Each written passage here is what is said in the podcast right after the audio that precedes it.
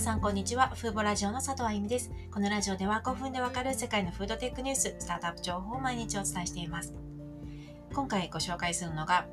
アメリカで人の体外で代替母乳を開発するスタートアップ企業バイオミルクという会社です。この会社はビル・ゲイツさんからも出資を受けている注目の企業なんですけれども、このほどですね、母乳を体外で作成することに成功したことを発表しました。ただ厳密には生物学的に人の母乳と同等なものではないんですが栄養面では同等レベルのものを作ることができました。バイオミルクの作った母乳に人の母乳に含まれるタンパク質複合糖質脂肪酸脂質に匹敵する栄養素があることが確認されたんですね。でどのように作るかと言いますと今こう最近フードテックでホットな細胞を培養する細胞農業技術を使っています。この会社を立ち上げたのが2人の女性なんですけれども、そのうちの1人がご自身も自分の母乳が出なくて子供に授乳できないという悩みを軽減した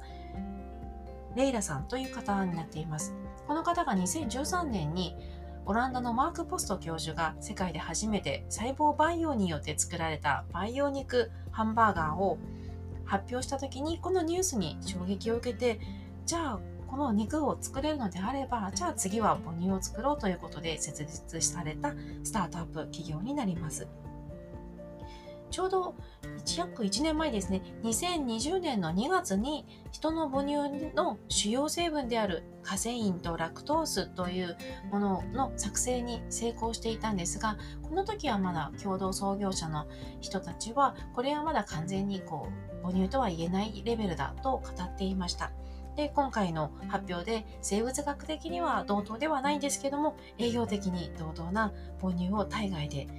作れることが示されたわけです。これは世界初の試みとなります。でこのように人の体外で細胞さえあれば細胞農業技術によって母乳を製造できるようになりますと健康上の理由ですとか仕事による必要性あとそもそも母乳をで育児をしたくても母乳が出ないといった悩みを抱える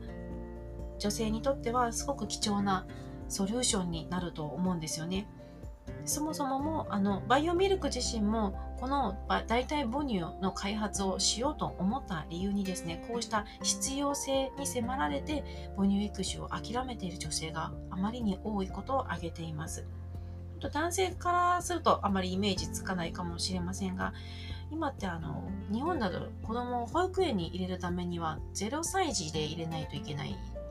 ですね。まあ入れないといけないわけじゃないんですけど、1歳まで待ってから保育園を探そうとしても、保育園の枠がないので、0歳のうちに入れるのがこう一番こう王道なやり方になってるんですね。でもそうすると、早くにあの母乳を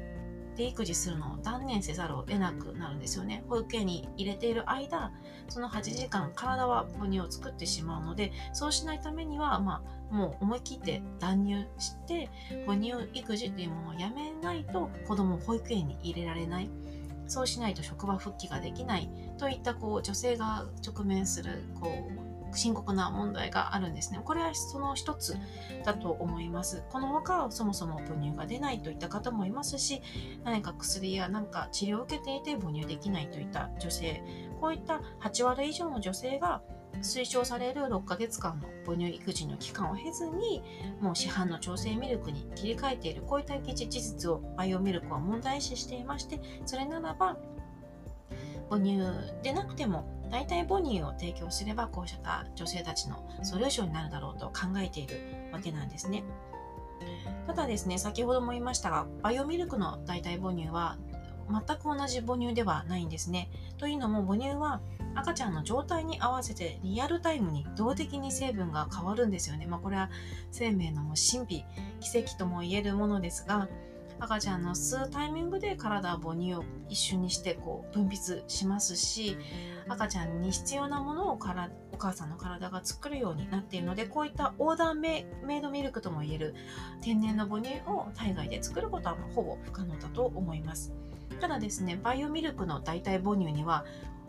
人の母乳にはないメリットもありましてそれは完全に無菌管理された状態で製造されますので人の母乳中に検出されることが多い環境毒素というものやアレルギンあと薬剤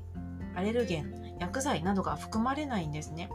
で現に最近の調査ではアメリカの母親50人の母乳サンプルを採取したところ全てに永遠の化合物化学物質と呼ばれる PFAS という物質が含まれていたようなんですね。ですので人の体から出た母乳だからといって完全に安全安心というわけではない。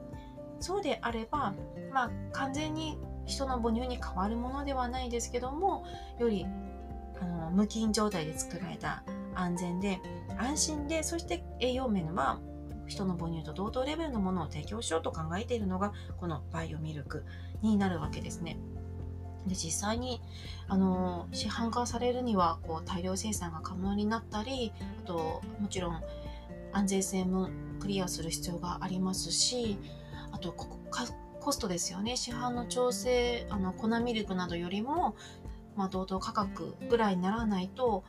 なかなか難しいのかなと思います。あとこう作った母乳をどうやってこう保存して提供するのかとそういったサプライチェーン面でのこう問題もいろいろあるのかなと思うんですけども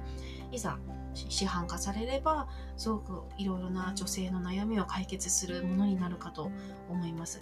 でこうした培養細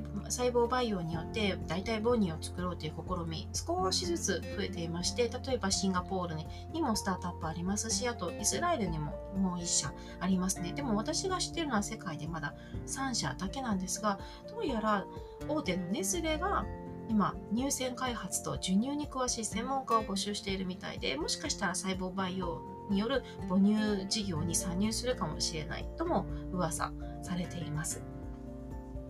バイオミルクは具体的な市場参入時期は明らかにしていませんが、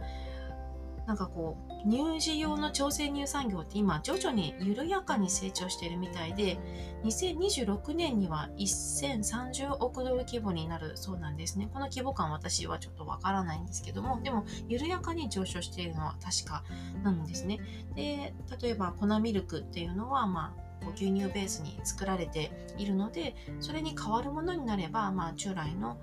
畜産がもたらしている環境への悪影響をこう削減できる効果も見込めるのでニーズは増えていくかなと見ています。今回はアメリカで代替母乳を開発するバイオミルクという企業をご紹介しました。今回も最後まで聞いていただきありがとうございました。ではまた次回のラジオでお会いしましょう。さようなら。